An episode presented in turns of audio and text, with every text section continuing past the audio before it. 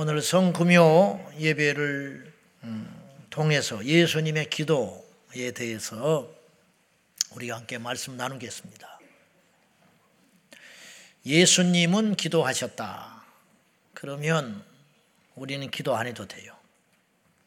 이게 말 하나가 이렇게 큰 차이가 있어요.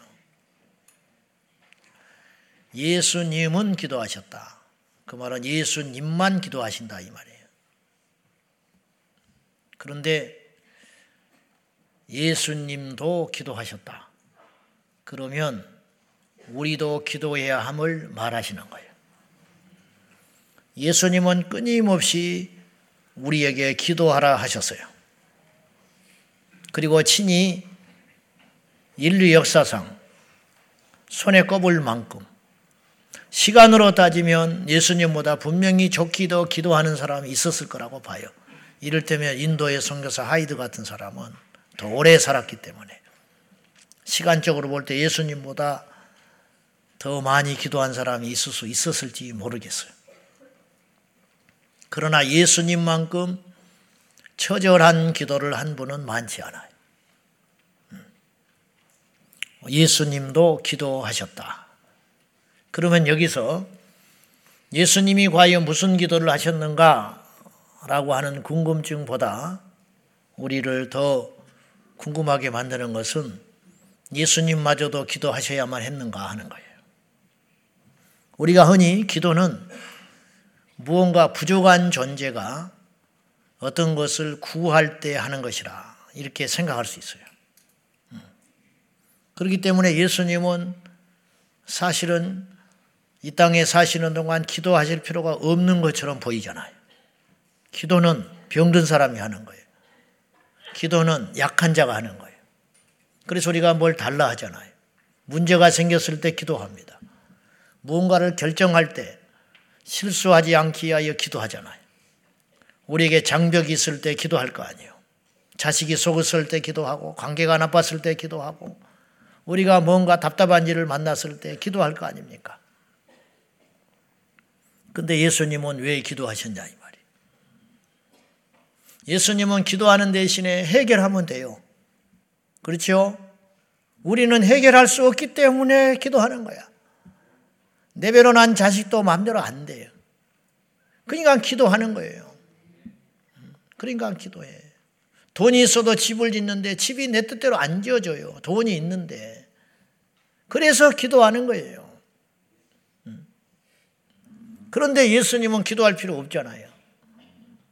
예수님은 해결하시면 된다니까. 풍랑이 일면 잠잠하게 해버리면 되고, 바다가 막고 있으면 바다를 열어버리면 되고, 마귀가 역사하면 물리치면 되는 것이잖아요. 우리하고는 다르잖아요. 근데 주님은 왜 기도하셨냐 이 말이에요. 심지어 우리 주님은 기도하실 뿐만 아니라 이 겟세만의 동산에서 기도하시기 직전에 어떤 상태였다고 오늘 성경은 이야기하냐면 37절 한번 봐요. 다 같이 시작. 세배대의 두 아들을 데리고 가실새 고민하고 슬퍼하사 우리 주님이 고민하고 슬퍼했대요. 어울립니까? 하나님이 고민한다. 하나님이 슬퍼했다. 왜 그런가? 이유가 있어요. 히브리서 5장 7절. 다 같이 시작. 그는 육체에 계실 때에 자기를 죽음에서 능히 구원하실 이 심한 통곡과 눈물로 간구와 소원을 올렸고 그의 경외하심을 인하여 들으심을 얻었느니라. 자, 이 장면이 히브리서 기자가 예수님께서 겟세만의 동산에서 처절하게 기도하시는 장면을 한 절로 요약한 거예요. 그는 육체에 계실 때에 심한 통곡과 눈물로 간구와 기도와 소원을 올렸고 그의 경외하심으로 인하여 하나님께로부터 들으심을 입었다. 자, 그는 육체에 계실 때에 육체를 갖고 계셨기 때문에 그는 피곤하고 고민하시고 슬퍼하시고 아파하시고 예수님의 십자가는 우리가 달린 것과 똑같이 아픔을 느끼신 사건이에요. 예수님도 피곤하면 주무셨고 예수님도 밥을 안 드시면 굶주리셨고 그러니까 40일 광야에서 금식하신 것이 우리와 똑같은 금식이에요. 주님은 배가 안 고프셨을 것이다. 2단이 2단. 영지주의자들이라고. 예수님이 십자가에 달리실 때 그 아픔은 인간이 아니셨으니까 우리가 당하는 아픔 정도하고는 아닐 것이다. 이게 2단이라고, 2단.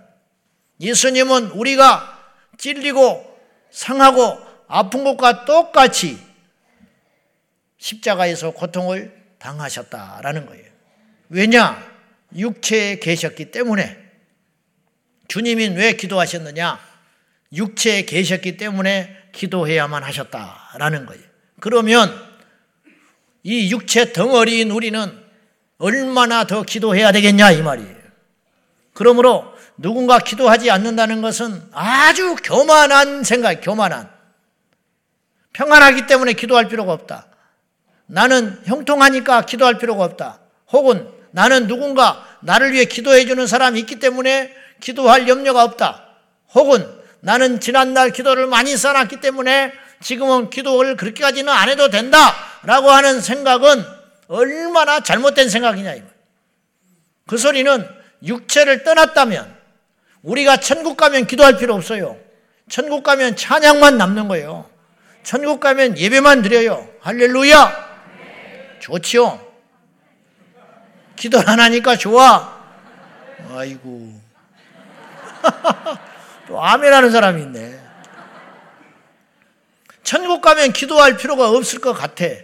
그리고 계시록에도 보면 찬송만 하, 24 장로가 엎드려 그분의 이름을 찬송만 하는 거예요. 우리 하나님의 이름만 성호만 찬송하는 거예요. 그렇죠? 음. 뭐하러? 군대 제대한 사람이 군복을 뭐하러 입겠어? 어? 예비군 때 입는다고? 제대한 사람이 뭐하러 어? 군복을 입고 돌아다니겠냐고. 그 정신 나간 사람이 있지. 그 지긋지긋한 군복을. 에? 천국 가면 기도할 필요가 있는가? 그러나 반대로 이 땅에 있는 동안에는 기도가 쉼없이 있어야 한다는 거예요. 한시도 기도하지 않고는 승리할 수 없다. 기도하지 않으면 온전할 수가 없다. 그래서 모든 사람은 기도가 필요하다. 야고보 사도는 너희 중에 고난 당하는 자가 있느냐? 그는 기도할 것이요. 너희 중에 즐거워하는 자가 있느냐? 저는 찬송할지어다. 그렇게 이야기했어요. 찬송도 곡조 붙은 기도라. 알겠어요? 찬송도 곡조 붙은 기도. 그렇기 때문에 고난이 와도 기도하고 즐거워도 기도하고 강한 자도 기도하고 약한 자도 기도하고 부한 자도 기도하고 높은 자도 기도하고 낮은 자도 기도하고 지금도 기도하고 내일도 기도해야 된다. 언제까지 이 육체의 장막을 벗을 때까지 예수님도 그리했으니까. 근데 우리가 기도를 하지 않는다면 우리가 육체를 떠났다는 것과 똑같은 거예요. 얼마나 교만하냐 이 말이에요. 예수님조차도 육체로 있을 때 기도해야만 승리할 수 있었는데 우리가 감히 기도하지 않고 마귀를 이길 수 있고 우리가 감히 기도하지 아니하고 세상을 이길 수 있고 나는 기도하지 않고도 내 힘으로 살아갈 수 있다고 착각하는 것은 얼마나 엄청난 교만이고 만용이고 착각이냐 이 말이에요. 이거보다 더한 불신앙이 있는가? 여기서 우리는 기도의 중요한 비밀을 알 수 있어요. 기도는 없어서 구하는 정도의 수준이 아니라는 거예요. 그것을 뛰어넘는 뭔가 엄청난 비밀과 능력이 있다 이 말. 아까도 말했다시피 예수님이 아쉬워서 구한 게 아니라는 거예요. 뭐가 부족해서 부재해서 하나님 앞에 달라고 하는 기도가 아니잖아요. 육체가 있었기 때문에 기도했다 이 말. 다시 말해서 기도는 우리의 본질이다 본질. 우리의 수단이 아니고 목회를 잘하기 위해서 기도하고 설교를 잘하기 위해서 기도하고 찬양을 잘 드리기 위해서 기도하고 병이 낫기를 위해서 기도하고 문제가 해결받기 위해서 기도하는 것은 그것은 온전한 믿음의 생각이 아니라는 거예요. 어떤 경우에도 기도하는 예수님 본받아서 어떤 경우에도 기도하는 저와 여러분 되시기를 예수님의 이름으로 축복합니다. 예수님은 육체 가운데 계셨기 때문에 다시 말해 이 세상에 사시는 동안에는 기도하셔야만 했다라는 것입니다. 육체를 가지신 예수님도 기도하셨다면 우리는 응당 어떤 환경과 상황, 어떤 사람이라도 기도해야 한다 이런 뜻입니다. 육체는 우리에게 양면성을 가졌어요. 자, 41절 한번 봐요. 다 같이 시작. 시험에 들지 않게 깨어 기도하라. 마음에는 원이로 돼 육신이 약하도다. 육신을 가졌기 때문에 기도해야 한다 그랬어요. 금방 그랬죠? 예수님이 육체를 가셨기, 가지셨기 때문에 기도하셨다. 그리고 또 하나, 육신 때문에 기도가 방해를 받아요. 아시겠어요? 자, 육체를 가졌기 때문에 우리는 기도해야 돼요. 그러지 않고는 이길 수가 없어요. 우리가 영으로만 존재한다면 기도를 안 해도 된다 이 말이에요. 왜냐? 우리가 공격을 받지 않기 때문에. 우리가 영이라면 마귀가 무슨 수로 공격을 하며 우리를 무슨 죄를 짓게 하겠어? 영인데. 영인자에게 도둑질을 시키겠어? 영인자에게 거짓말을 시키겠어? 영인자를 정욕에 빠뜨리게 하겠어? 안 되잖아.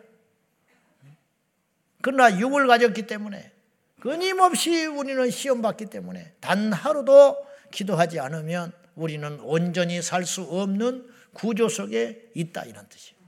그래서 육체가 있기 때문에 기도해야 된다. 또한 이 육체 덩어리는 절대로 기도에 호의적이지 않다라는 거예요. 신기하지 않아요? 전 세계의 그리스도인 모두는 아니 믿지 않는 자들도 역시 기도하기 시작하면 이 육체는 공격을 받아요. 그리고 이 육체가 내 영을 방해해요. 이 육체 덩어리는요 세상에 취해 살아요. 세상에 취해 살아. 옛날에 우리 명절 때 이렇게 교통이 고속도로가 많이 뚫리지 않을 때, 또 그때는 극성맞게 뭐 외국에 여행 갈 수도 없고, 그냥 그때는 GMP가 그 정도가 아니니까 무조건 명절만 되면 그냥 시골에 내려가야 되는 거야. 무조건 열차 표 타기 위해서 서울역에서 줄 서 있고 그때는 뭐 인터넷이 됩니까? 핸드폰이 되기를 합니까? 그래가지고 음, 그 전날부터 서울역에 가서 휴가 내고 줄 서가지고 표 끊으려고 그러는데 자기 앞에서 딱 끊어야 버리는 울고 돌아서고 그랬다고. 그 암표 몇 배로 암표상한테 사고 뭐 이런 뉴스들이 명절 때 되면 나왔어요. 그리고 고속도로가 완전 주차장이 돼가지고 어? 가다가 전부 차가 앞에 서 있으면 내려 내려가지고 옆에다가 번호 해 놓고 밥에 먹고 밥에 먹고 있다가 앞에 차가 줄줄줄 빠지면 차가 막 가요. 그러면 밥 짊어지고 또 차 쫓아가가지고 타고 또 옛날에는 차들이 잘 망가졌어요. 그래서 고속도로 하나가 차가 하나 망가지 연기 나고 망가지면 이제 뒤에 차들이 전부 그런 차라도 밀려 죽겠는데 그러고도 사람들이 웃으면서 그렇게 지냈단 말이에요. 제 어릴 적에 객지에 나간 우리 이웃의 형제들이 형님들이 돌아왔는데 몇 시간이 걸리냐면 36시간 걸렸대. 서울에서. 36시간 걸려가지고 내려와가지고 밤에 새벽에 2시인가 도착한 거야. 2시에 도착해가지고 그 다음날 아침밥 먹고 또 나갔어요. 그렇게 올라가야 돼 또. 그래야 출근하니까. 음. 그러니까 집에서 머무는 시간은 5시간. 5시간을 만나기 위해서 36시간을 허비하고 왔는데 그 36시간 동안 어떻게 지겹게 어떻게 왔냐 그랬더니 하나도 안 지겨웠대. 어떤, 뭐, 어떻게 안 지겼냐 그랬더니 본고차 안에서 계속 고스톱 치고 왔대. 고스톱을 36시간 쳤는데 그렇게 빨리 간지 몰랐다. 36시간 금세 와버렸대. 금세. 몇 번 고스톱 치고 나니까 36시간이 흘러가지고, 어? 그냥 그러고 왔다는 거야. 하나도 안 지겹다는 거야. 도대체가. 우리 36시간 기도하자 그러면 다 나자빠질 거야. 우리가 24시간 기도회 했거든요. 이제 코로나로 중단됐는데 제 올해 해보려고 그러는데 올해는 그래서 48시간을 할까 36시간을 할까 24시간보다는 좀 더 해야 된다. 왜냐? 우리가 이 시대가 더 악해졌기 때문에 이제 그렇게 생각하고 있는데 언제 할지는 몰라요. 작년 연말에 해보려다가 도저히 스케줄이 안 맞아서 못했어요. 올해는 어쨌든 올해가 가기 전에는 꼭 해야 돼. 해야 되는데 뭐 시간이 문제가 아니지만 다시 말해서 36시간을 고스톱을 해도 하나도 피곤치가 않다. 근데 어떻게 된 게 30분만 기도하면 죽겠냐. 웃는 사람들은 다 전과자야, 전과자. 이게 왜 그런가? 이 육체라는 것은 영에게 전혀 도움이 안 된다. 육체와 영은 상극인데, 그래서 예수님도 편하게 기도하시지 않았다. 예수님의 기도는 엄청난 방해를 받으셨어요. 심히 피곤하고 슬퍼하시고 고민하사 그리고 이 스트레스가 크게 달해 있었어요. 이게 목요일 저녁에 지금 기도하시는 거거든요. 주일날 입성하셔서 그 주간에 예루살렘에서 여러 가지 일을 이루시고 그 다음에 왜 이게 스트레스가 크게 달해 있었냐면 주님은 다 아셨어요 지금. 그 밤에 잡히시고 가룟유다가 앞세워서 와가지고 당신이 잡히시고 이 기도가 끝나면 잡히시고 재판을 받으시고 채찍에 맞으시고 골고다에 홀로 십자가를 지고 올라갈 걸 다 알고 계셨기 때문에 극도의 이 고민, 슬픔. 그래서 주님이 스스로 표현하시기를 내가 고민하고 슬퍼하사 심지어는 내가 죽게 되었다. 내가 죽을 지경이 되었다. 그런 와중에서도 예수님은 기도하셨다라는 거죠. 그러는 와중에서도. 그래서 육체를 가지신 주님도 특별한 은총과 도움이 필요했어요. 그래서 누가복음 22장 43절과 44절 누가복음에서는 이 대목을 좀 자세하게 설명을 했습니다. 다 같이 시작. 천사가 하늘로부터 예수께 나타나 힘을 더하더라. 예수께서 힘쓰고 애써 더욱 간절히 기도하신 땀이 땅에 떨어지는 핏방울 같이 되더라. 이 겟세만의 기도의 장면을 이렇게 좀 더 세밀하게 누가가 아주 세밀한 분이거든요. 이렇게 구체적으로 기록을 했는데 예수님께서 기도하실 적에 천사가 나타나서 도와주었고 또한 주님은 육체의 연약함과 피곤함을 이기고 더욱 더욱 기도에 힘쓰셔서 그분의 땀방울이 땅에 떨어지니 핏방울 같이 되었더라. 가끔 보면 눈에 실핏줄이 터져서 나타나는 사람이 있어요. 교회에. 주일날 보면. 그러면 딱 알아. 나는 피곤하다. 그런 뜻이에요. 나는 요새 무척 힘든 시간을 지냈다. 그래서 실핏줄이 다 터져가지고 눈이 벌게가지고 물어보지 않아도 돼. 잠을, 잠을 많이 자서 실핏줄이 터진 사람은 전 세계에 한 명도 없어.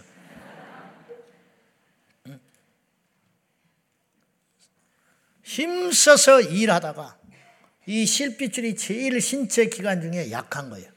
그러니까 여기서 이제 터져버려요. 그리고 수습도 빨리 돼요. 그래서 펄겋게 돼서 나타난다. 이게 모세 혈관. 예수님은 눈만 터졌겠냐 이 말이에요.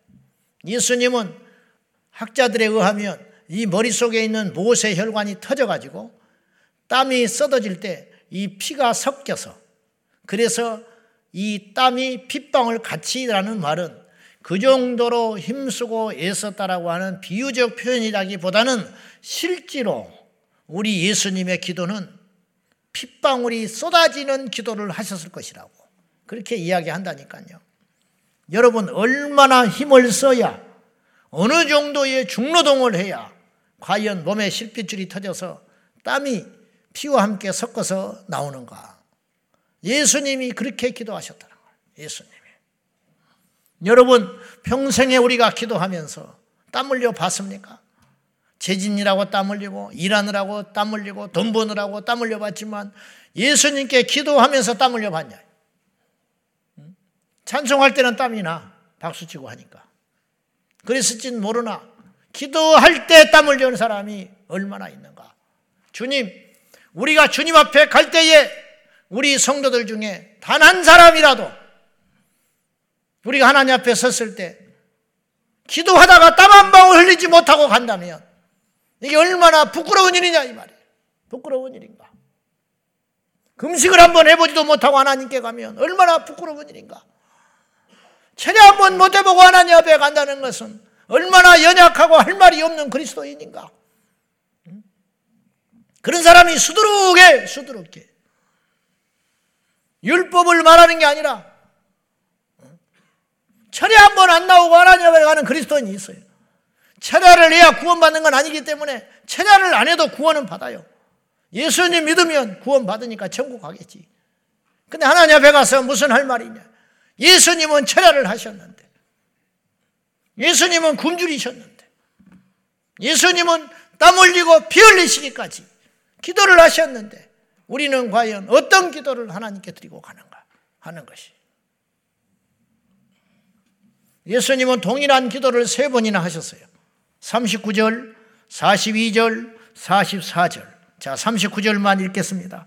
다 같이 시작. 조금 나아가사 얼굴을 땅에 대시고 엎드려 기도하여 이르시되 내 아버지여 만일 할 만하시거든 이 잔을 내게서 지나가게 하옵소서.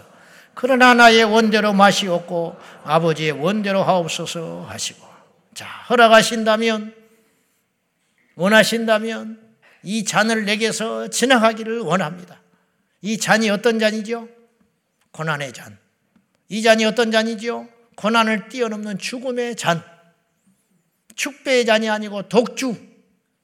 그래서 마태복음 20장 21절과 22절에서 이미 예수님은 이 잔이 죽음의 잔임을 암시하셨어요. 다 같이 시작. 예수께서 이르시되 무엇을 원하느냐? 이르되 나의 이 두 아들을 주의 나라에서 하나는 주의 우편에 하나는 주의 좌편에 앉게 명하소서. 예수께서 대답하여 이르시되 너희는 너희가 구하는 것을 알지 못하는도다. 내가 마시려는 잔을 너희가 마실 수 있느냐? 그들이 말하되 할 수 있나이다. 알고 할 수 있다고 대답한 게 아니에요. 세배대의 두 아들 모친이 나타나서 주님 나라 임할 때에 내 두 아들을 주님의 좌우편에 앉게 해 주십시오. 청탁했어요. 근데 이 어미가 요청하는 하나님의 나라라고 하는 것은 주님의 나라라고 하는 것은 지상 왕국이었어요. 주님의 능력을 보아하니 제가 100% 신뢰합니다. 예수님이 죽은 자를 살리시고 안진 병 일으키시고 물고기 두 마리 떡 다섯 개로 5천 명을 먹이신 걸 보면 주님이 마음만 잡수시면 우리가 로마에서 해방되는 건 식은 죽 먹기와 같습니다. 그러면 이미 해방은 따는 당상이고 그 나라가 임할 적에 내 두 자식을 영의정 좌의정 앉혀주시오. 이렇게 청탁한 거예요.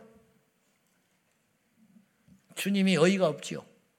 그러나 말해도 꾸짖어도 알지 못하니 그러면 내가 마시려는 잔을 너희들도 마실 수 있느냐?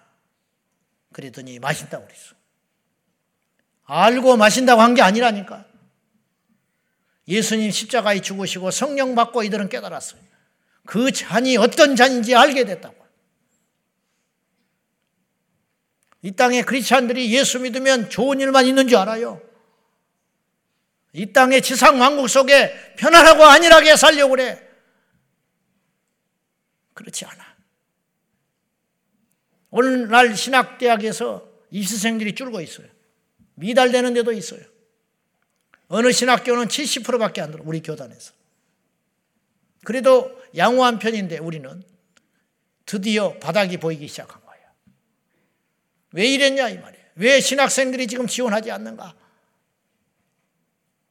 고생스럽다. 힘들다, 이거 힘들어. 속 보이는 거예요, 속 보여. 힘드니까 뭐 달란다, 안 할란다. 신학에서 목사 되면 뻔하다, 뻔해. 그 길을 뭐하러 가냐? 그 고생을 뭐하러 하냐? 대학원생들이 전도사를 안 한대. 왜? 그 돈 받고 금요일 날 가야지, 토요일 날 가야지, 주일 날 가야지, 작은 교회는 수요일 날 가야지. 아동부도 해야지, 찬양도도 해야지. 고난 주간에는 새벽 기도도 나가야지.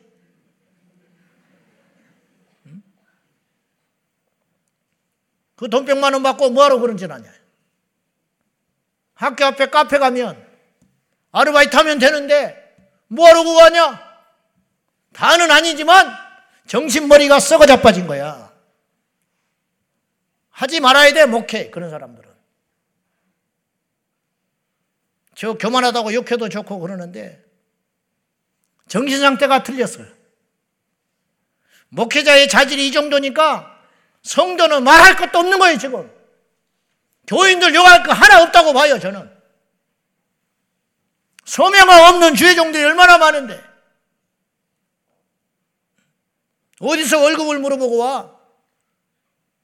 어디 보너스를 주냐고 물어봐. 어디서 차를 주냐고 물어봐. 십자가의 길이 그런 길이네? 틀렸어요. 정신머리가 틀렸어. 지금 이 제자들이 그 짓을 하고 있는 거야. 주님, 왕이 되면 우리 출세할랍니다. 주님께서 그러면 내가 주는 잔을 마실 수 있냐? 뭔지 모른다니까? 주의 종의 길을 가는 게 뭔지 아냐? 무조건 간대. 큰 교회 하고 싶으니까. 대우받고 싶으니까. 어디서 그런 것만 뻔을 보고. 주님의 나라는 그게 아니라는 거예요. 그 길만 따라가는 자는 이 땅에서는 편안하게 살지 모르나 하나님 앞에 가면 깡통 차는 거예요. 깡통 차는 거. 여러분, 우리가 얼마나 현명한 자들이에요. 몇십 년 편안하게 살다가 깡통 차는 인생이 영원히 깡통 차고 살고 싶으세요? 그게 아니잖아. 우리가 왜 초문문을 걸어가는 거예요? 왜? 정신 나갔습니까? 누가 초문문을 걸어가고 싶으냐고. 누가 십자가를 지고 싶냐고. 그러나 몇 년, 길어도 몇십 년만 지면 영원한 생명의 문에 들어가니까. 영원한 생명의 문에 들어가니까. 그래서 그 길로 가는 거예요. 우리는 철저히 계산하고 이 길을 따르는 거예요. 스테반도 계산했어요. 순교하기 직전에 계산했다니까 본능적으로 예수만 안전한다고 말하면 되잖아. 사도들이 공의 앞에 가서 두들겨 맞고 나올 때 안전한다고 말하면 돼. 그리고 안 하면 되는 거예요. 그러면 채찍 맞을 필요 없어요. 다시는 감옥에 들어갈 필요 없어요. 예수만 안전하면 돼요. 그럭저럭 숨어서 안 믿는 척 하고 살면 된다니까. 그러나 사도들은 그렇게 할 수 없었어요. 왜냐? 이미 하나님 나라를 봐버렸기 때문에. 동성애는 죄다. 서구의 교회들은 동성애를 죄라고 말하면 벌금 무는 세상이 됐어요. 그래서 말 못해요. 말 안 해도 돼. 말 안 하고도 성경의 이야기를 얼마든지 할 수 있어요. 제가 동성애 차별금지법 말하지 않고 은퇴할 때까지 얼마든지 설교할 수 있어요. 그래, 안 그래요? 얼마든지 할 수 있어. 피해가면 되고, 말 안 하면 되고, 동성애 이야기할 시간에 성령 이야기하면 되고, 차별금지법 이야기할 시간에 기도에 대한 이야기 해버리면 되는 것이고, 얼마든지 미꾸라지처럼 제가 잘났다는 것이 아니라, 그러나 그렇게 넓은 길만 쫓아가면 나만 망하는 게 아니라 다 망하니까. 소경이 소경을 인도하니까. 소경된 자가 소경을 인도하면 소경된 사람만 먼저 앞서 인도한 사람만 빠지는 게 아니라 그를 따라간 뒤이은 자도 빠지게 되니까 눈을 뜬 자가 소경된 자를 끌고 좁은 문으로 가고 예수께로 가고 웅덩이를 피해서 가고 지옥의 문을 피해서 가야 된다 이 말 아니에요. 그러자니 고난이 오는 것이죠. 그러자니 힘들지요. 그러나 그 길을 가야 한다. 예수님이 말씀하는 거예요. 그 고난의 잔, 죽음의 잔, 너 마실 수 있냐? 모르니까 희덕거리고 좋다고 아 그거 가지고 마시지요. 기꺼이 마시겠나이다. 주님 좌우편에 앉혀만 주시면 그게 뭐 대수겠습니까? 그렇게 말한 거예요 지금. 철없는 우리와 똑같은 거예요. 교회 사역 힘들고 벅차니까 전도사라는 이들이 어디 가서 커피집에 가서 응? 아르바이트는 하고 앉아 있는 거하고 똑같은 거예요. 몰라서 가치를 모르니까 가치를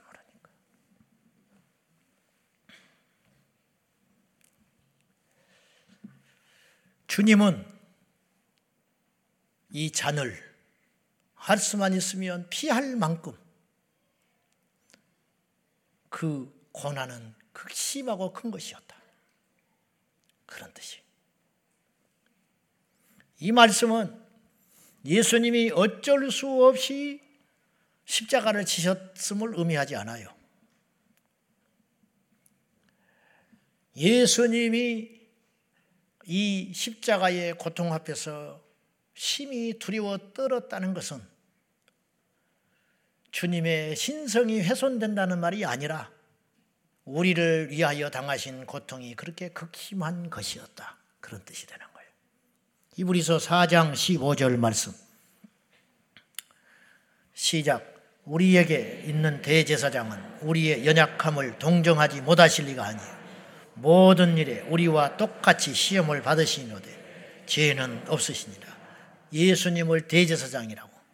우리와 하나님 사이의 유일한 중보자 대제사장은 예수 그리스도. 구약의 대제사장은 예수님을 예표하는 거예요. 그렇잖아요? 우리에게 있는 한 대제사장이 있는데 그분은 우리의 연약함을 옛날 개정판 개혁판 성경에는 체휼하지 못하심이 아니다. 그랬어요.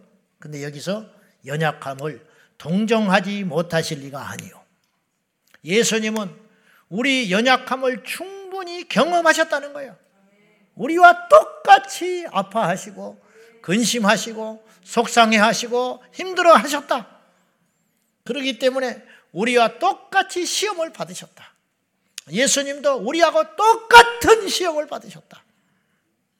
그렇다고 해서 그분이 우리가 아니다 이 말이에요. 왜냐? 그 시험을 받은 자로 돼 그는 죄가 없으시니라. 이게 결정적인 차이.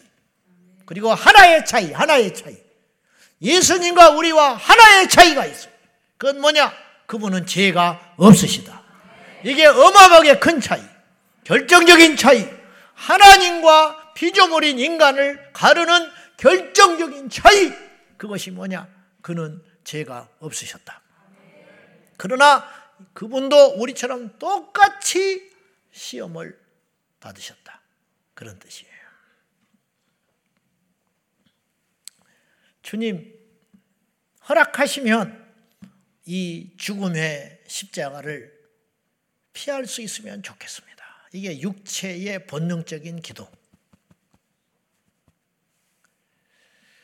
그러나 주님은 뒤이어서 이렇게 기도하셨지요. 나의 원대로 마시옵고 아버지의 뜻대로 되기를 원하나이다.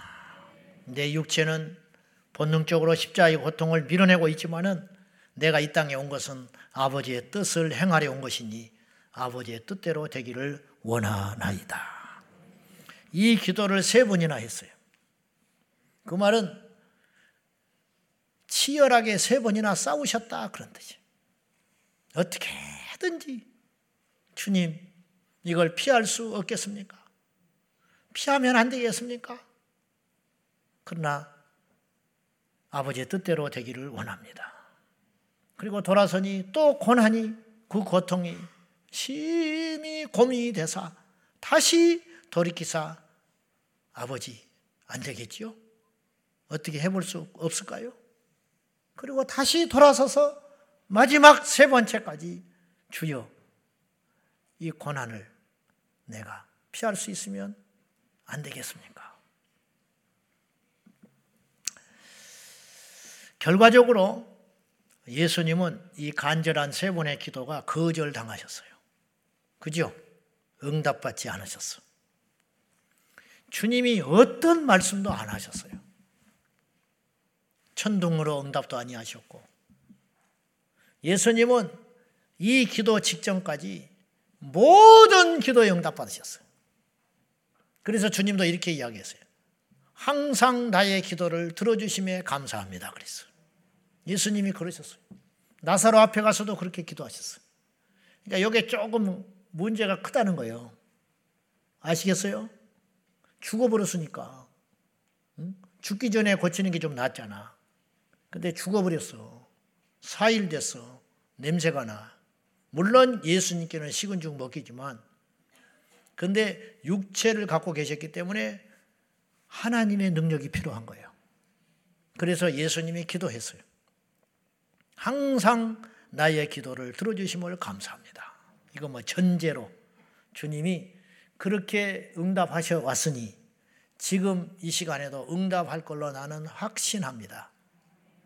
그리고는 나사로에게 명하여 나오라 하셨어요. 그랬더니 나사로가 일어났어요. 응답하신 것이거든. 예수님이 하셨지만 하나님이 또한 응답하신 거라 이거요. 그죠? 주님이 모든 기도에 응답해 주셨어요. 그런데 이제부터 십자가에 달리실 때까지 주님께서 하늘의 문을 닫으셨어요. 완전히 침묵하셨어요. 알았다. 정이 그러면 십자가 지지 말고 지금 올라와 버려라. 그럼 우리는 지금 어떻게 됐을까? 말이 안 되는 소리 같지만 우리 하나님의 사랑이 이렇게 크다 이 말이에요. 응답하셨으면 큰일 났어요. 들어주셨으면 어떡하겠어? 들어주셨으면 어떡하겠냐고.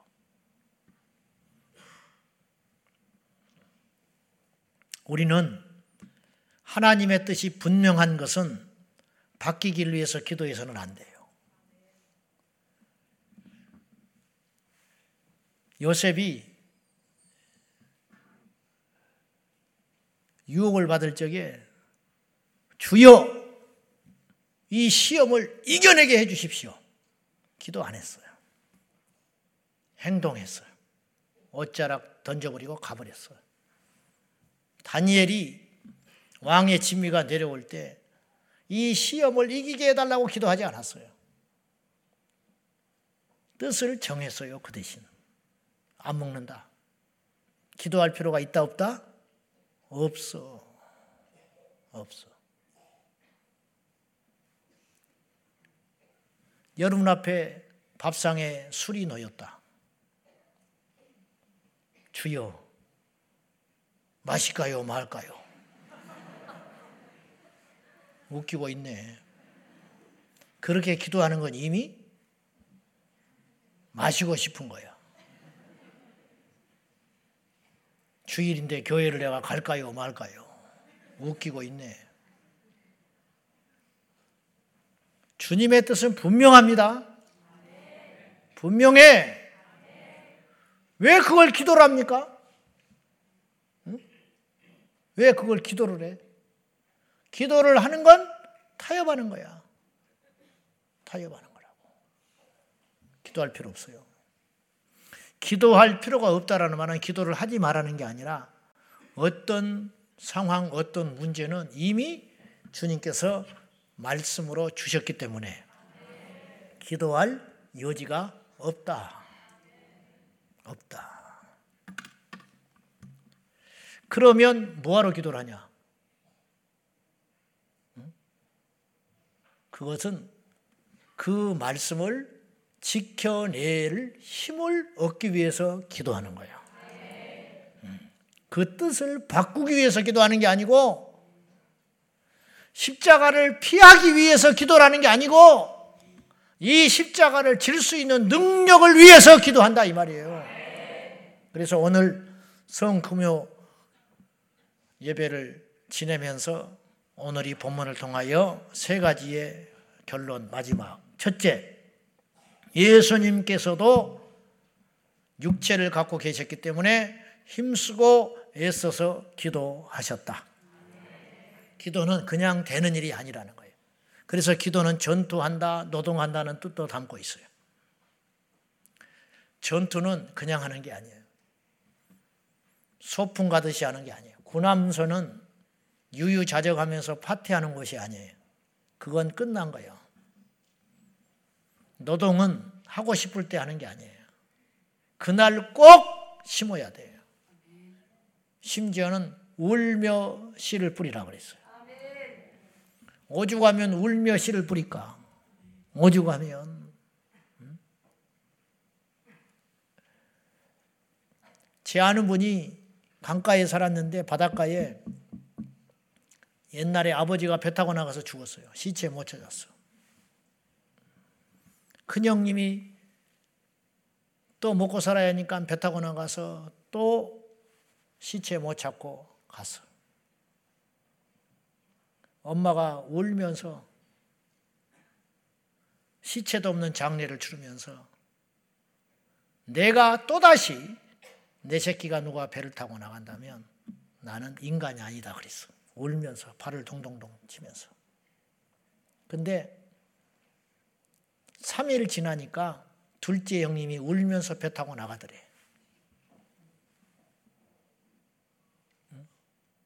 둘째 형님이 먹고 살 길이 없으니까 그 옛날에 알면서 아버지를 삼켜버린 바다, 형님을 삼켜버린 바다에 줄줄이 동생들이 대여섯 명 있으니까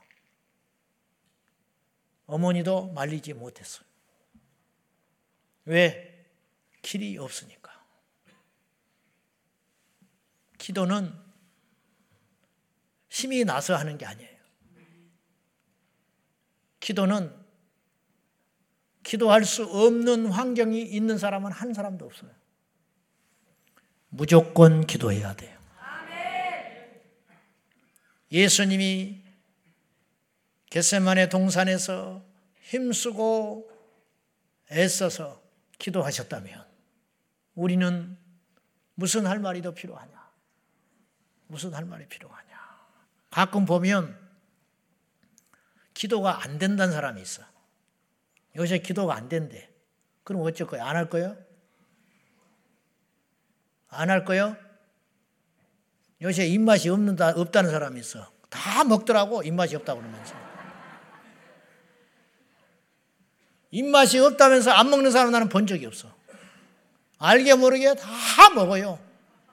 밥만 안 먹는 거야, 입맛이 없으니까. 밥만 안 먹지, 짜장면 끓여 먹지. 입맛이 없다고 뭐 과일 쪼가리 얻어 먹고 있지. 입맛이 없다고 단 거 먹고 있지. 그만큼 다 채워. 그렇죠? 그 칼로리, 그 배고픔은 결국은 채워. 입맛이 없다고 그러면서 치우라고 그래요. 그 돌아서면 다 먹고 있어. 우리가 영적 침체니 시험 들었니 요새 기도가 안 되니 그런 사치스러운 소리 하지 마라 이 말이에요. 목사님 너무한 거 아닙니까? 그래. 그러면 영적 침체가, 침체가 오니까 자매님 한 한 달만 쉬어라. 하나님이 다 하신다. 요새 기도가 안 돼. 그럼 좀 푹 쉬어라. 기도가 안 되는 걸 뭐하러 어떻게 하겠냐? 응? 그러면 그 사람에게 도움이 될까? 정말 도움이 돼? 입맛이 없다고 밥상 싹싹 치워버리면 그 사람이 도움이 돼? 입맛이 없으면 입맛을 찾을 때까지 이것도 먹여보고 저것도 먹여보고 이것도 먹여보고 온갖 걸 먹여서 살려야 할 거 아니요. 마찬가지라는 거예요. 기도는 좋아서 하는 날보다 할 수 없지만 더 나가서 할 수 없어서 할 때가 많다. 음, 기도는 의무기 때문에 할 수 없어서 애써서 힘써서 왜 나는 이렇게 기도가 안 되는지 몰라. 저 사람은 기도를 저렇게 잘 되는지 그냥 앉았다 하면 따따따따 하고 있는데 나는 왜 이러는지 몰라. 그 사람 속도 똑같아. 그 사람도 지금 싸우고 있는 거야. 그 사람도, 그 사람도 기도가 지금 나팔 불듯이 줄줄줄 나와서 하고 있는 게 아니라고. 속에서 온갖 전쟁을 치르면서, 온갖 싸움을 하면서, 그렇게 지금 가고 있는 중인 거예요. 힘쓰고 애써서 기도하는 것이 이상한 일도 아니고 나에게 특별히 믿음이 없어서 그러는 것이 아니라 원래 그런 것이다. 예수님도 힘쓰고 애써서 기도하셨는데 우리가 뭐라고 딱 앉아서 입만 열면 두두두두두 나와버리고 나중에 정신 차리면 한 4시간 기도하고 할렐루야 그리고 일어난 사람은 전 인류 가운데 한 명도 없었다. 그런 사람은 한 명도 없었어요. 그런 사람 손 들어봐. 손 들어보라고 한 명도 없어. 전 세계를 돌아다녀도 그렇게 질문하면 한 명도 손 못 들어. 아이고 나는 오늘 1분만 기도하려고 그랬는데 어떻게 정신 차려보니까 4시간 기도했더라. 한 명도 없어요. 그런 사람. 한 명도 없어. 오늘은 내가 한 2시간쯤 기도하고 와야겠다. 그리고 집을 나서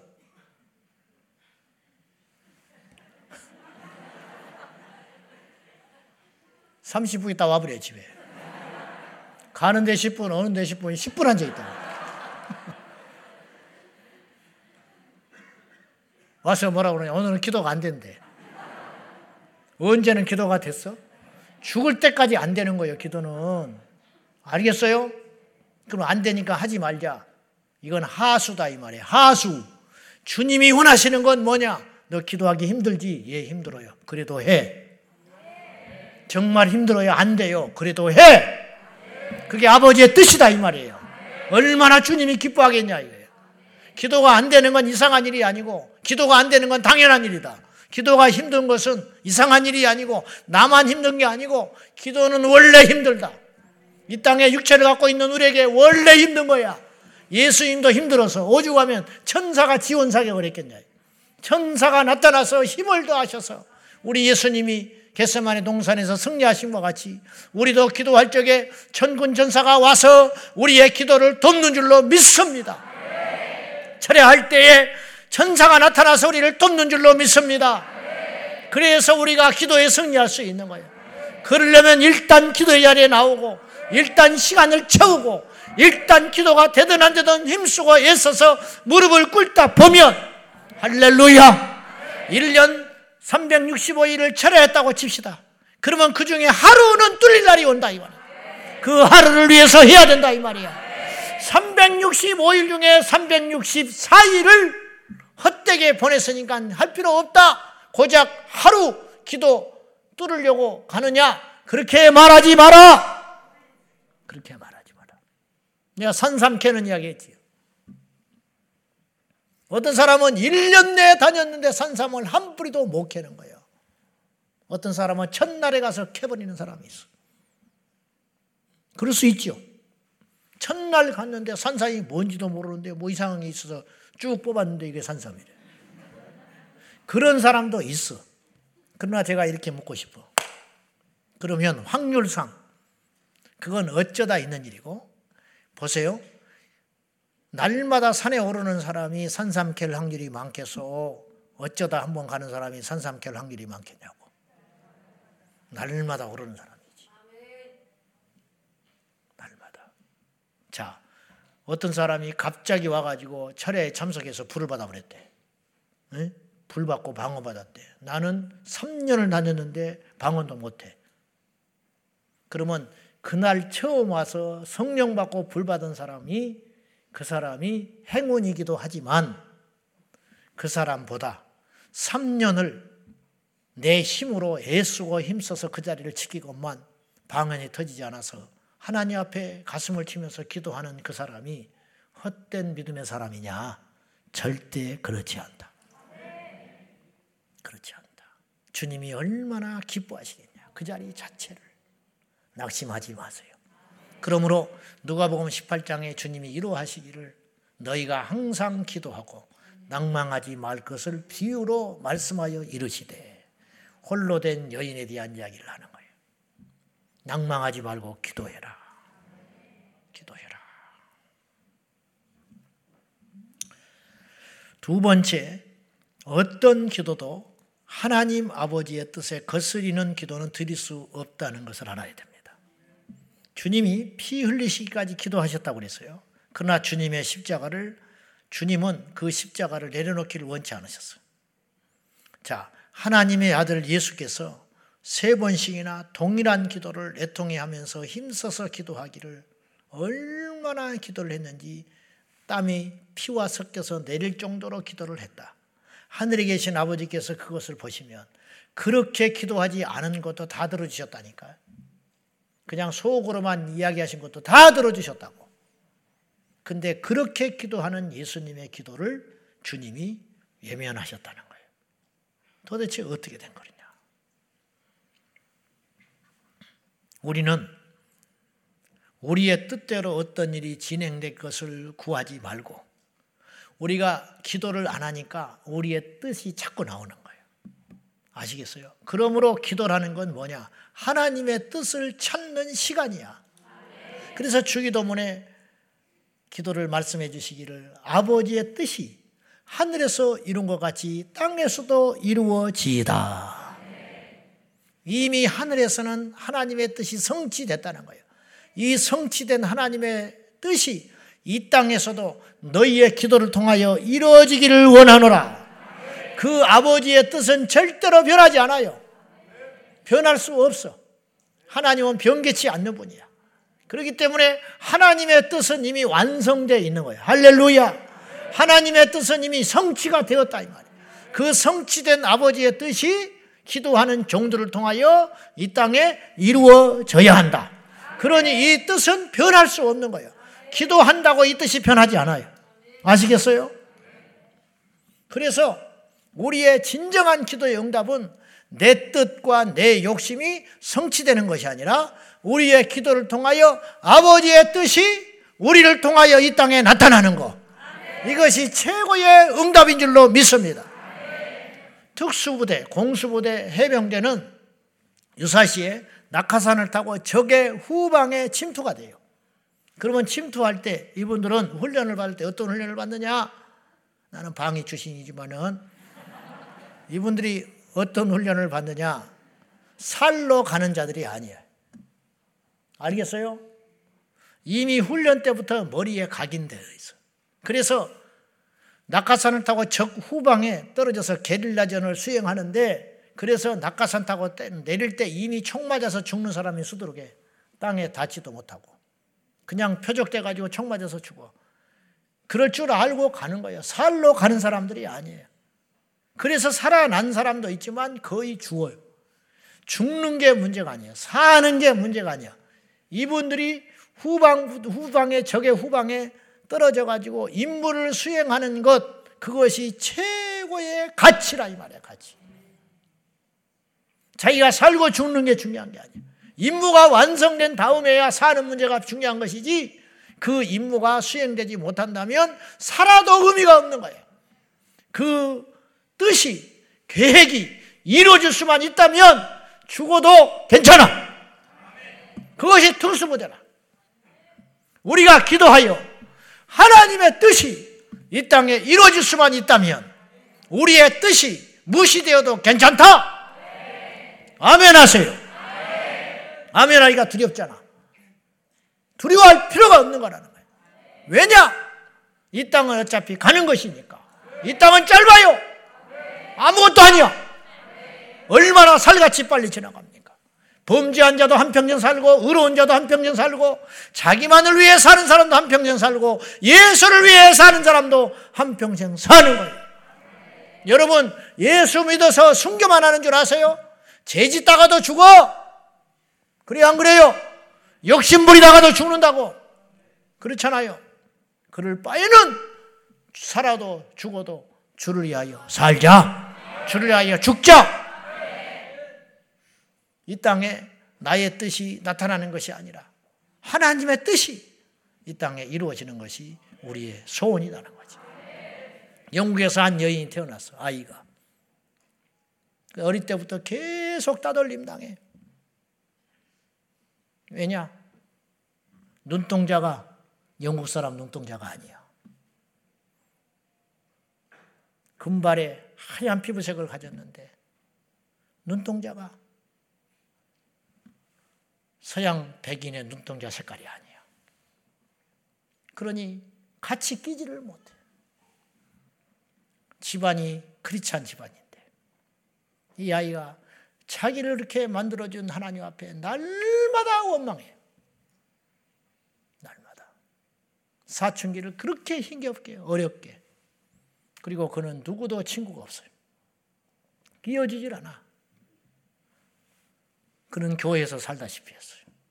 그러다가 은혜를 받고 불을 받고 그의 소명을 발견하여 20대 처녀 시절 때 선교사의 꿈을 품고 인도에 배를 타고 건너갑니다. 그리고 인도 땅에 딱 내렸을 때 하나님의 뜻을 알게 됐어요. 어떻게 알게 됐냐?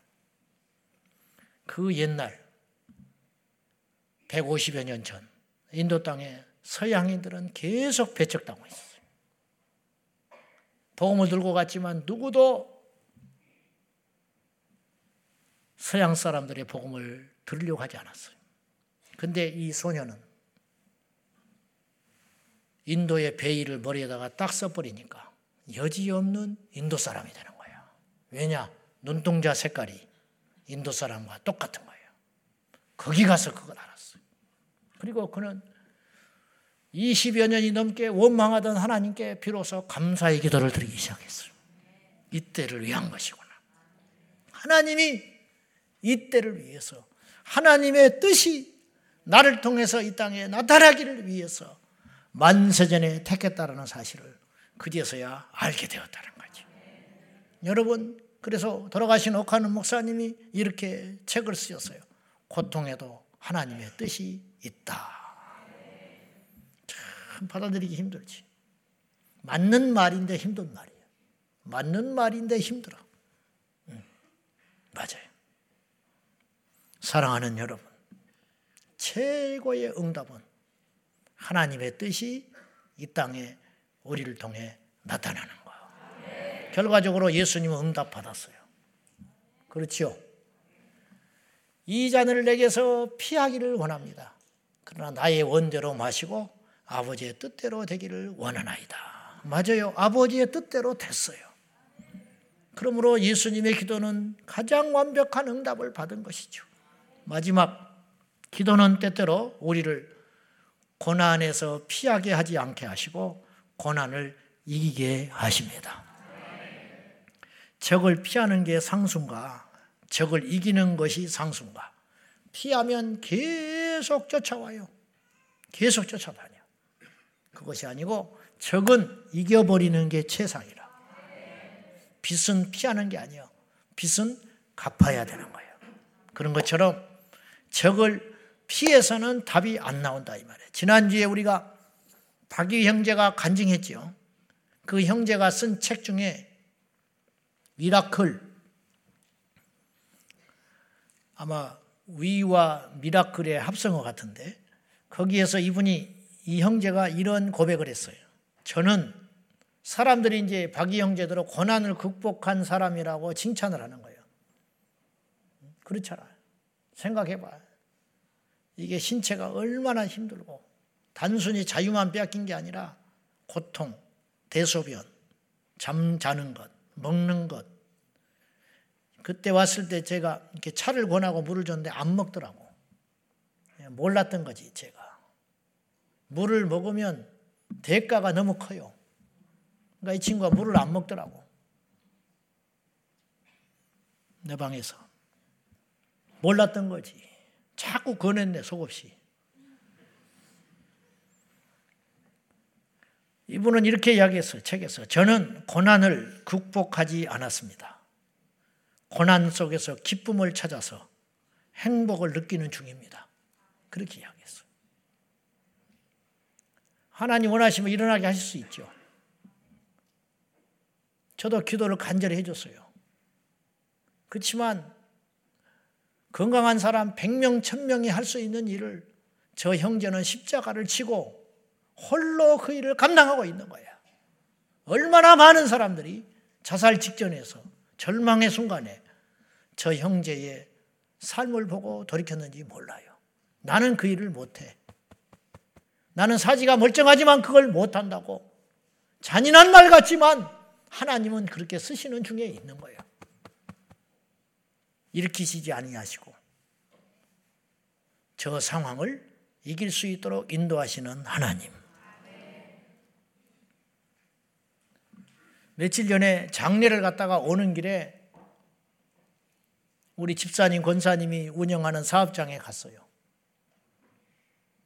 집사님 누님이 와서 일을 돕고 계셨어요. 근데 그 누님이 저를 알아요. 몇 번 뵀지. 얼굴이 천사 같아. 나는 그날 처음 알았어. 이분이 폐암 말기 환자, 시한부 인생을 살고 있어. 본인이 말하지 않으면 나는 몰랐어요. 완전히 정상인처럼 살고 계시는 거예요. 폐암이 낫는 것도 기적이지만 몰라 아직. 하나님의 뜻이라면 낫게 할 수도 있어요. 병원에서 시한을 정해줬어. 이 상태는 얼마 동안밖에 못 산다. 그리고 그 시간을 까먹고 있어요, 그분은. 우리가 사는 하루가 아니에요, 그분은. 근데 얼굴에서 그늘이 하나도 없는 거야. 이게 믿음이라고. 낱말은 쉽게 할 수 있어요. 그도 혼자 밤에 주무실 때 두려움에 떨지 몰라. 오늘 또 내가 하루를 까먹었구나. 어쩌면 자기만의 비밀 노트에다가 나를 정해놓고 하루하루 금을 긋고 있는지도 몰라요. 그러나 그의 얼굴에서 이만큼도 낙심, 절망, 두려움 발견할 수 없었어요. 그 뭐냐? 그분이 무슨 기도를 했길래? 하나님은 그분에게 지금 무슨 응답을 하고 있길래? 그건 어떤 응답이냐? 그 고난을 이기는 힘을 주고 계시다는 이거. 이상 목사님 간증 중에 이런 이야기가 나와요. 북한의 탈북자들 그룹이 10여 명이 단체로 탈북을 해가지고 중국에서 만났는데 이게 중국의 공안이 파는 함정인지 진짜인지 알 길이 없으니까 그 중에 대표만 먼저 만났어요. 이야기를 해보니까 진짜야. 그래서 이분이 이 식구들을 다 탈주시키기 위해서 돈을 마련하기 위하여 이분이 미국 시민권자니까 미국에다가 연락을 해놓고 다시 이제 만났어요. 이제 계획을 짜야 되니까 일정을 짜야 할 거 아니요. 그랬더니 그 할아버지가 신발이 다 찢어가지고 발가락에 나와 있는 그 신발을 신고 나타나가지고 그 할아버지가 갑시다. 그랬더니 잠깐 기다려보라 그러는 거예요. 왜? 하나님께 물어봐야 된다는 거예요. 물어보기는 뭘 물어? 탈북했으면 빨리 가야지. 무슨 그런 소리를 하고 있느냐고. 아니, 물어봐야 된다. 하나님 앞에. 한 30분 있다 나타났어요. 물어보고. 그리고는 이렇게 이야기했어요. 단호하게. 하나님이 가지 말래. 뭔 소리예요? 중국에 와서 이제 가야지. 그러면 다시 들어간단 말이요? 하나님이 다시 가래. 하나님이 다시 들어가라고 그랬대, 북한에. 그러면서 왈, 하나님이 그러셨대. 내가 능력이 없어서 너희들을 북한 땅에 둔 것이 아니다. 내가 힘이 없어서 너희들을 그런 비참한 상황 가운데 두고 있는 것이 아니다. 그 중에서도 내가 할 일이 있다. 그렇게 말하시더래요. 그리고는 거절했어요. 그리고 그분들은 다시 잡혀서 북한으로 들어갔어요. 1년인가 지난 후에 이상 목사님이 다시 중국에 갔을 때, 그 지역에 갔을 때, 그 연결해 준 택시 기사가 있었어요. 그 택시 기사의 말을 들으니 어떻게 됐냐고 물었더니 비참하게 끌고 들어갔대요. 북한에서. 잡혀가지고 탈북했다는 이유로. 그래서 그 중에 아이 하나는 반항하다가 현장에서 맞아 죽었대. 그리고 질질질 개처럼 끌려 들어갔대. 그들은 북한에 가서 다 죽었을 거예요. 그러면 하나님이 힘이 없어서 그랬겠냐? 하나님이 무능해서 그랬겠냐? 하나님이 눈이 가려서 그들을 그렇게 두고 계시겠느냐? 그건 아니다라는 거예요. 그건 아니다. 하나님의 뜻을, 하나님의 능력을 우리 테두리 안에 가두지 마세요. 하나님은 그런 분이 아니에요. 우리가 가둘 수 있는 분이 아니에요. 우리가 가둘 수도 없고 우리가 가질 수도 없고 우리가 해석할 수도 없는 분이 하나님이세요. 하나님은 하나님이야. 그래서 나는 나다 그랬어요. 나는 여호와라. 나는 스스로 있는 자라. 너희들이 요구한다고 내가 들을 자가 아니고 그런 것처럼 보이죠. 우리 눈에는 우리가 이렇게 기도하니까 하나님께서 뭘 주시고 우리가 이렇게 하니까 길이 열리고 하니까 우리의 요구대로 하나님 막 움직이는 것 같지. 그러나 빌립보서에서는 그렇게 말하고 있잖아. 하나님께서 우리에게 마음의 소원을 두사 행하신다. 기도도 억지로 한대요. 우리가 남북의 통일을 지금까지 70년간 기도했어요. 그러면 하나님이 통일을 언젠가는 시켜준다는 뜻이에요. 아멘 하세요. 그러니까 생각을 우리가 달리 해야 돼. 우리가 70년, 80년 앞으로 언제 될지는 모르나 통일은 반드시 되게 돼 있어요. 왜냐? 기도했기 때문에. 그러면 기도했기 때문에 응답으로 통일된 것도 맞지만 정말로 우리가 성경적 관점으로 이걸 해석을 하면 이렇게 해석해야 되는 거예요. 하나님께서 통일을 시키고자 기도의 중보자들로 하여금 기도하게 하셨다. 주님이 나를 구원하시기 위하여 우리 친구들에게 기도를 시킨 거예요. 나를 종으로 부르시기 위하여 하나님이 우리 대모를 통해서 기도를 먼저 받으시더라고. 여러분도 마찬가지라고. 여러분을 위해서 누군가 기도했기 때문에 이 자리에 온 거예요. 그 중보자들이 반드시 있었어요. 우리 교회의 탄생을 위해서 기도한 자들이 있었어요. 제가 부교육자 때 어떤 권사님이 천만 원을 가져왔어. 교회를 하거든 이거 하라는 거예요. 그게 아직도 종작돈으로 있는 거예요, 우리 교회에. 그 권사님이 97년도 안수도 받지 않고 전도사 때 천만 원을 하나님이 갖다 주라고 그것이 종잣돈으로 있는 거예요. 굴르고 굴르고 굴러서 눈덩이처럼 구르고 구르고 구르고 그 돈이 우리에게 현금으로 들어오고 그 돈이 어딘가에 있고 하나님께서 뜻이 계셔서 이를테면 그렇다 이 말이에요. 저만 그렇겠어요. 여러분도 마찬가지. 여러분도. 그러므로 우리가 결론 예수님의 기도는 어떤 기도냐? 육체 가운데 고민과 슬픔이 있었지만 힘쓰고 애쓰는 기도이셨다. 예수님의 기도는 하나님의 뜻을 성취하는 기도이셨다. 예수님의 기도는 하나님의 뜻을 거슬려 당신의 욕심을 채우는 기도가 아니라 어떤 고난과 어떠한 상황 가운데서도 오히려 하나님이 주신 힘으로 말미암아 고난이 비껴가는 것만 응답이 아니고 그 고난을 이길 수 있는 힘이 생기는 것도 응답이라는 걸 꼭 기억하셔서 이 응답받는 역사가 그러므로 어쨌든 우리는 응답받아야 돼요. 고난을 이기든지 고난을 질 수 있는 능력이 생기든지 이 응답의 역사가 우리 가운데 반드시 있을 줄로 믿고 할렐루야. 이미 주님이 그렇게 우리에게 응답해 오셨어요 우리가 몰라서 그래 감당할 수 없는 시험을 주신 적이 없다. 힘 주시고 시험 주시는 거예요. 시험 준 다음에 그 시험을 벗어내는 게 아니고 이미 하나님께서 우리에게 어떤 일을 주실 때에는 그 일을 감당할 수 있는 응답과 능력과 은혜를 이미 주셨다. 할렐루야. 그 믿음의 눈을 떠서 오늘 또 힘있게 기도하고 하나님께 응답받고 용기와 소망 가운데 승리하는 복되고 뜻깊은 밤이 되시기를 예수님의 이름으로 축원합니다. 예수님의 기도 본받아 우리도 그분의 기도처럼 하나님께 땀 흘려 피 흘려 기도하는 오늘 겟세만의 기도의 승리자가 될 수 있기를 예수님의 이름으로 축원합니다. 기도하겠습니다.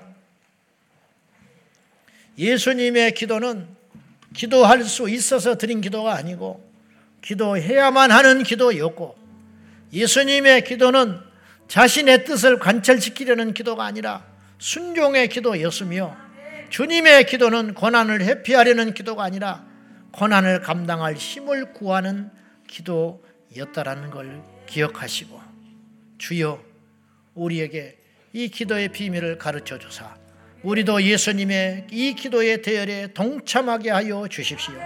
다 같이 말씀 붙들고 오늘 이 밤에 우리가 겟세마네의 기도를 드리기를 원합니다. 간절히 우리 두 손 들고 하나님 앞에 주님 부르며 나가겠습니다. 주여!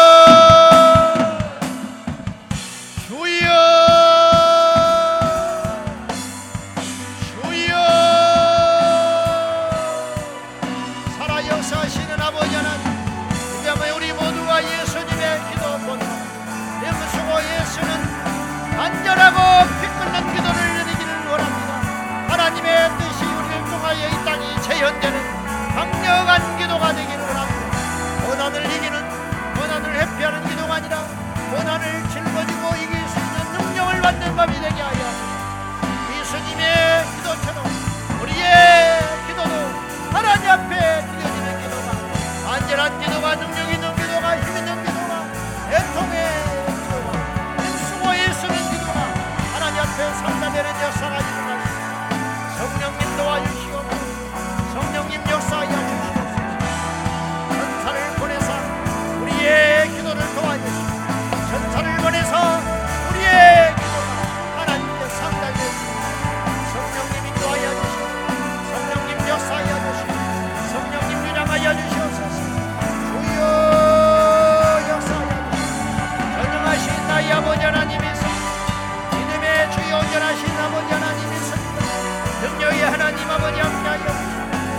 예수님의 생명과 능력으로 주님 예수님의 생명과 능력으로 주님 예수님이 승리하시고 하시 우리도 승리하게 하여 주시옵 예수님의 개성안의 기도에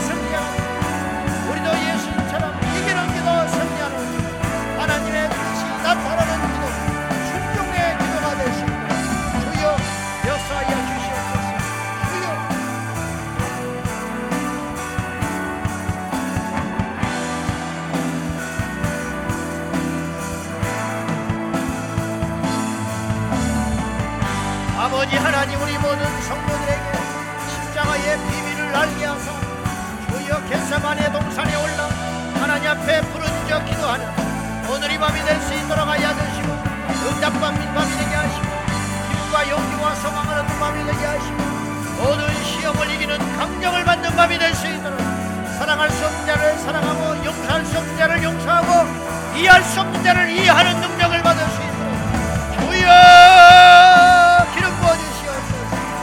주여 역사하여 주시옵소서 주여 응답하여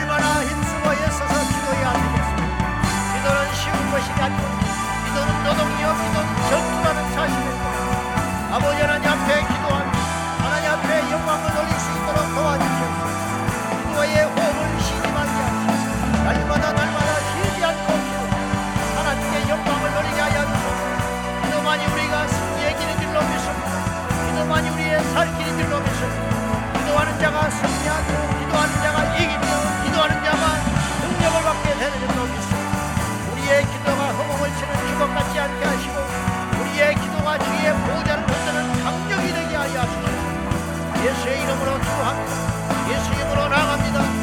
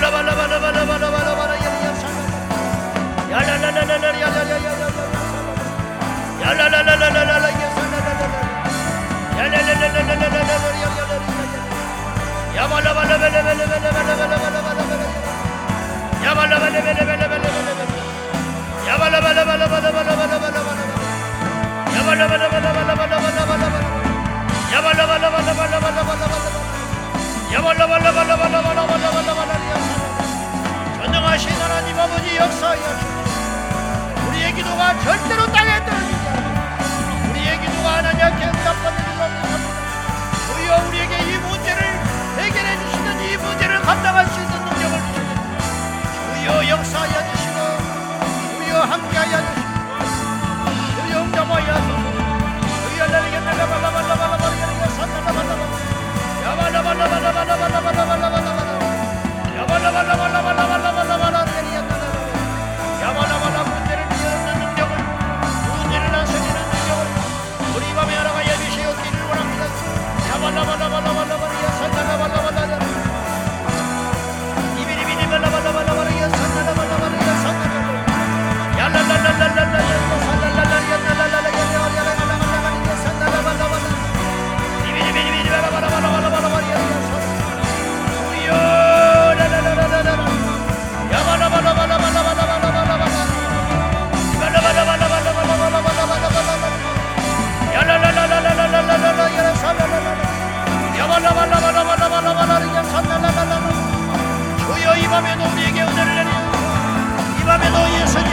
Yes. 영성을 듣게 하시고 예수 이름으로 승리하게 하여 주시옵소서. 주여 앞에서 주여 앞에서 주여 응답하여 주여 역사하여 주시옵소서. 이발라발라발라발라 하나님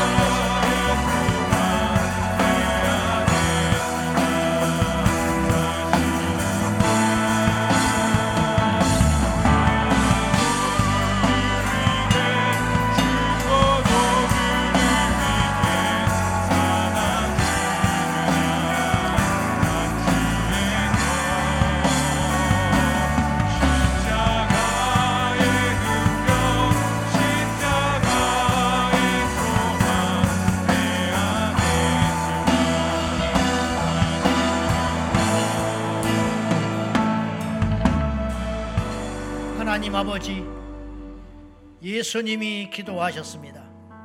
그러면 우리는 얼마나 더 많은 기도가 필요하겠습니까? 예수님이 힘쓰고 애써서 기도하셨습니다. 우리는 그러면 얼마나 더 많은 힘씀과 애씀이 필요하겠습니까? 예수님도 천사가 나타나 예수님의 기도를 도우셨습니다. 우리에게는 얼마나 많은 도움이 필요합니까? 주여 예수님의 순종의 기도처럼 우리도 기도함으로 순종하게 하시고 예수님이 그 겟세만의 동산의 기도를 통하여 십자가에서 승리하신 것 같이 우리도 기도를 통하여 우리에게 맡기신 십자가를 넉넉히 지고 승리할 수 있도록 응답하여 주시옵소서. 역사하여 주시옵소서. 이 밤에 기도하는 주의 종들마다 이 응답의 역사, 이 능력의 역사가 일어나게 하여 주시옵소서.